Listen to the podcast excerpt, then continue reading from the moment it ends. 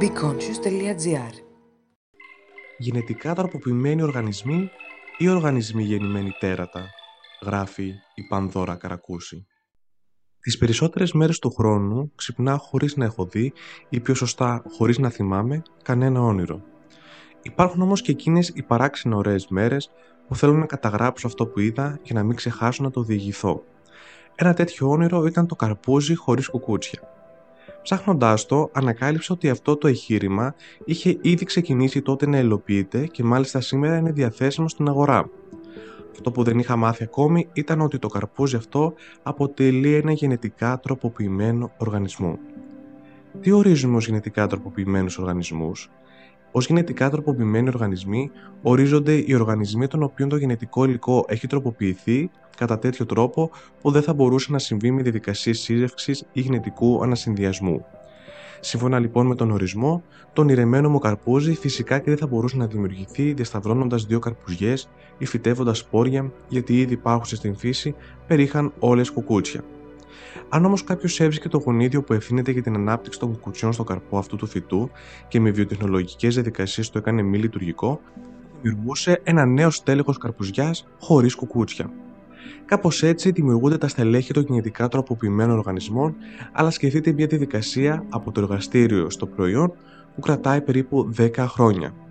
Οι γάματα φωμικρών ή GMOs, Genetically Modified Organisms, ξεκίνησαν ως μια ελπιδοφόρα προσέγγιση για την θρέψη του τρίτου κόσμου και εν συνεχεία την κάλυψη των διατροφικών αναγκών του πληθυσμού της γης. Συγκεκριμένα, ένα μεγάλο ποσοστό του πληθυσμού που ζούσε κάτω από τα όρια της φτώχειας τρεφόταν αποκλειστικά με ρύζι, μια ελλειπής διατροφή που τους κρατούσε ζωντανούς, αλλά δημιουργούσε αρκετά προβλήματα υγείας όπως η έλλειψη της βιταμίνης Α. Η ανεπάρκεια αυτής της βιταμίνης μπορεί να οδηγήσει μεταξύ άλλων σε προβλήματα όρασης ακόμη και σε τύφλωση. Ο Dr. Ingo Putrikos δημιούργησε ένα ρύζι, το λεγόμενο Golden Rice, χρυσό ρύζι, οι κόκκι του οποίου στον πυρήνα τους είχαν ένα ανοιχτό κίτρινο χρώμα χάρη στο β-καροτένιο, το δομικό στοιχείο της βιταμίνης Α. Με αυτόν τον τρόπο κατάφερε να λύσει το πρόβλημα. Χάρη σε αυτή την ανακάλυψη και την τεχνολογία του ανασυνδυασμένου DNA, που είναι η επιστήμη πίσω από τη δημιουργία των GMOs, άνοιξε η πύλη σε διάφορους τομείς, με πιο χαρακτηριστικό αυτόν της ιατρικής για τη δημιουργία φαρμακευτικών πρωτεϊνών, εμβολίων και τη γονιδιακή θεραπεία. Στον τομέα της γεωργίας και του περιβάλλοντος δημιουργήθηκαν φυτά ανθεκτικά σε ασθένειες και σε έντομα, με αποτέλεσμα την μείωση των εντομοκτώνων και των φυτοφαρμάκων και άλλα. Γιατί οι γάματα όμικρον προκαλούν φόβο, η βασική αιτία αυτού του ερωτήματος είναι η μημάθεια και ο φόβος του καινούριου.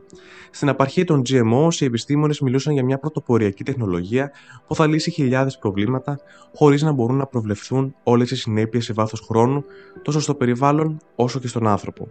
Στον τομέα της υγείας, κανείς δεν είχε αντίρρηση να λάβει μια θεραπεία με φάρμακα που προέρχονται από γενετικά τροποποιημένους οργανισμούς, ειδικά όταν δεν υπήρχε άλλη επιλογή. Στη Γεωργία, τα τρόφιμα και το περιβάλλον όμως, το θέμα πήρε μεγάλες διαστάσεις. Οργανώσεις τρομοκρατούν κόσμο ακόμη και σήμερα για τους GMOs, υποστηρίζοντας πως είναι μεταλλαγμένοι, δημιουργώντας προβλήματα υγείας χωρίς να δίνουν κανένα επιβεβαιωμένο στοιχείο. Εταιρείες όπως η Monsanto, Αμερικανική Πολυεθνική Εταιρεία Αγροχημικής και Ιερουργική Βιοτεχνολογίας, φαίνεται ότι στην αρχή των GMOs απελευθέρωναν προϊόντα στην Αμερική χωρίς καμία σήμανση για αρκετά χρόνια. Απέναντι σε όλα αυτά, η επιστημονική κοινότητα στην αρχή ήταν διχασμένη, γιατί όλα τα νέα επιστημονικά εργαλεία, αν πέσουν σε λάθος χέρια, οι συνέπειες φαντάζουν τρομακτικές. Στη συνέχεια όμως υπήρξαν περισσότερα πειράματα, παρακολούθηση των GMO σε βάθος χρόνου και φυσικά θέσπιση ορίων και νομικού πλαισίου ώστε να υπάρξει πλήρης έλεγχος. Ενδεχομένως να υπήρξαν εταιρείες που εκμεταλλεύτηκαν την έλλειψη νομοθεσίας στην αρχή με σκοπό το κέρδος. Αυτό όμως δεν σημαίνει ότι ακούγοντας γάματα φόμικρον πρέπει να μας έχετε στο μυαλό ένα γουρούνι με ένα φωσφορίζον πόδι ή φυτά με δόντια που θέλουν να μας καταβροχθήσουν. Τι τρώμε τελικά σήμερα, υπάρχει νομοθετικό πλαίσιο; Η νομοθεσία στην Ευρώπη είναι σαφής, αυστηρή και ξεκάθαρη. Δομική λύθη της νομοθεσίας αυτής είναι κανονισμοί και οδηγίες Ευρωπαϊκής Ένωσης για τους οποίους υπάρχουν κανόνες εφαρμογής ή συστάσεις με κατευθυντήριες γραμμές για την υλοποίησή τους. Αναφορικά, Κανονισμός 1830 κάθετος 2003. Για την ιχνηλασιμότητα και επισήμανση των γάμματα φόμικρων επιδιώκει να εξασφαλίσει το δικαίωμα των καταναλωτών και ελεύθερη επιλογή προϊόντων γενετικά τροποποιημένων ή μη. Ω ιχνηλασιμότητα ορίζεται η δυνατότητα προσδιορισμού του γάμματα φόμικρων και προϊόντων που παράγονται από γάμματα φόμικρων σε όλα τα στάδια διαθέσής του στην αγορά. Κάθε συσκευασμένο τρόφιμο που περιέχει γάματα φόμικρο ή που περιέχει στατικό προερχόμενο από γάμα τάφ οργανισμό, όπως π.χ. κριτσίνια που περιέχουν σογέλαιο από γάμα τάφ σόγια, πρέπει να φέρει ειδική σήμανση στην ετικέτα του. Η ετικέτα πρέπει να αναγράφει προϊόν από γάμα τάφ σόγια ή άλλον οργανισμό ή αυτό το προϊόν περιέχει γάμα τάφ οργανισμούς. Οδηγία 2001 κάθετος 18 κάθετος CC του Ευρωπαϊκού Κοινοβουλίου για τη σκόπιμη απελευθέρωση γενετικώς τροποποιημένων οργανισμών στο περιβάλλον. Ορίζει τη διαδικασία αξιολόγησης περιβαλλοντικών κινδύνων. Υποχρεωτικό πρόγραμμα παρακολούθησης των μακροπρόθεσμων επιπτώσεων της απελευθέρωσης και μετά την έγκρισή τους. Κάθε νέα έγκριση έχει μέγιστη διάρκεια 10 χρόνια. Μετά την περίοδο αυτή θα πρέπει να εφαρμοστούν διαδικασίες ανανέωσης στη συγκατάθεσης της Επιτροπής. Τέλος, για να κυκλοφορήσει μια εταιρεία ή ένας παραγωγός έναν γάμα ταφόμικρο στην αγορά, περνάει από μια πολύ μεγάλη διαδικασία ελέγχου και εγκρίσεων που ορίζονται στην Οδηγία 90 220. Με αξιοσημείωτο το κομμάτι που επιβάλλει να αναγράφονται αναλυτικά στην αίτηση πληροφορίε για την εκτίμηση του κινδύνου για το περιβάλλον, κατάλληλα μέτρα ασφαλείας και αντιμετώπισης καταστάσεων εκτάκτης ανάγκης, καθώς και προτινόμενη συσκευασία και επισήμανση. More knowledge. Μετάλλαξη χαρακτηρίζεται οποιαδήποτε μεταβολή στην αλληλουχία του γενετικού υλικού, DNA. Πραγματοποιούνται τυχαία και υποκείδες στην επίδραση του περιβάλλοντος, άρα καθημερινά πραγματοποιούνται μεταλλάξει στο γενετικό μας υλικό, τις οποίες δεν αντιλαμβανόμαστε. Τροποποίηση όμως είναι όταν πραγματοποιείται μια μεταβολή ή αλλαγή στον οργανισμό. Για να τροποποιηθεί κάτι, πρέπει πρώτα να γνωρίζει κανείς τη φυσική του λειτουργία. Άρα είναι κάτι στοχευμένο και ελεγχόμενο. Είναι λάθος λοιπόν η συσχέτιση των δύο όρων και το βάφτισμα των γάμματα φόμικρων σε μεταλλαγμένα από αποσκοπή στον εκφοβισμό.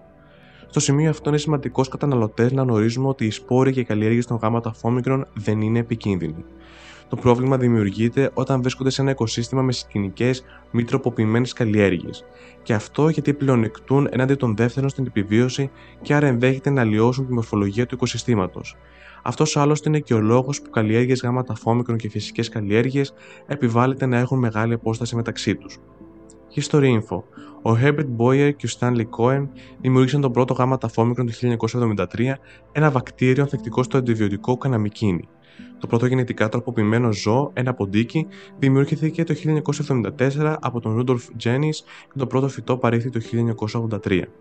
Επομένως, οι γαματαφόμικρον δεν είναι κάτι πρόσφατο, ούτε καν τη τελευταία δεκαετία, αλλά έχουν τις ρίζες τους σε άλλον αιώνα. Είμαστε από τους τυχερούς Ευρωπαίους λόγω της ύπαρξης αυστηρής νομοθεσίας και υποχρεωτικής σήμανσης. Άρα μπορούμε να μάθουμε τι τρώμε, αρκεί να διαβάζουμε προσεκτικά τα στατικά των προϊόντων. Μην σταματάτε να ονειρεύεστε.